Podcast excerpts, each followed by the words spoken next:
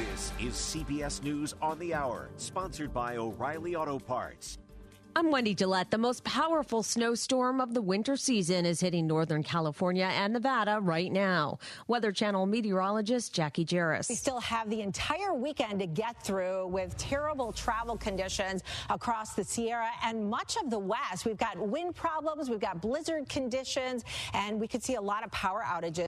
President Biden announced the U.S. will begin airdropping food to Palestinians in dire need in Gaza. White House National Security Council spokesman John Kirby. The biggest risk is uh, making sure that uh, nobody gets hurt on the ground.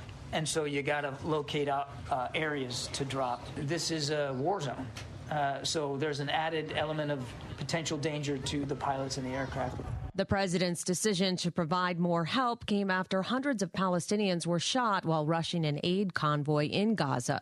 A United Nations worker was at the hospital where many were treated. This hospital is treating more than 200 people that were injured, people with gunshot wounds. You have seen amputees, children as young as 12 that were injured. These events cannot be allowed to go on. We need to have safe, secure passage throughout Gaza to reach the people that need humanitarian aid.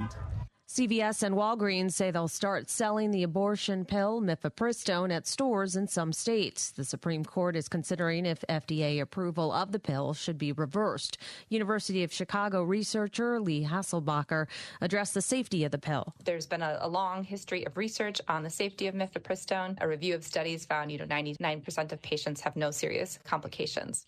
The director of the movie Rust, who was shot and injured on the set, testified about what happened.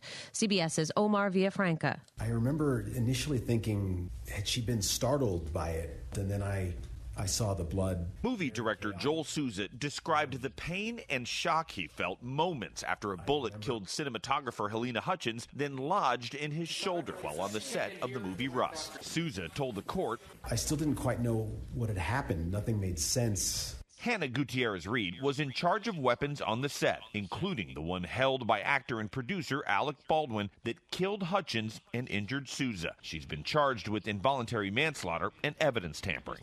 Fashion icon Iris Apfel has died at the age of 102. She spoke about how she handled aging. If God is good enough to give you extra years, why the devil don't you want to enjoy them and not go and get your face carved up to try to look a few years younger?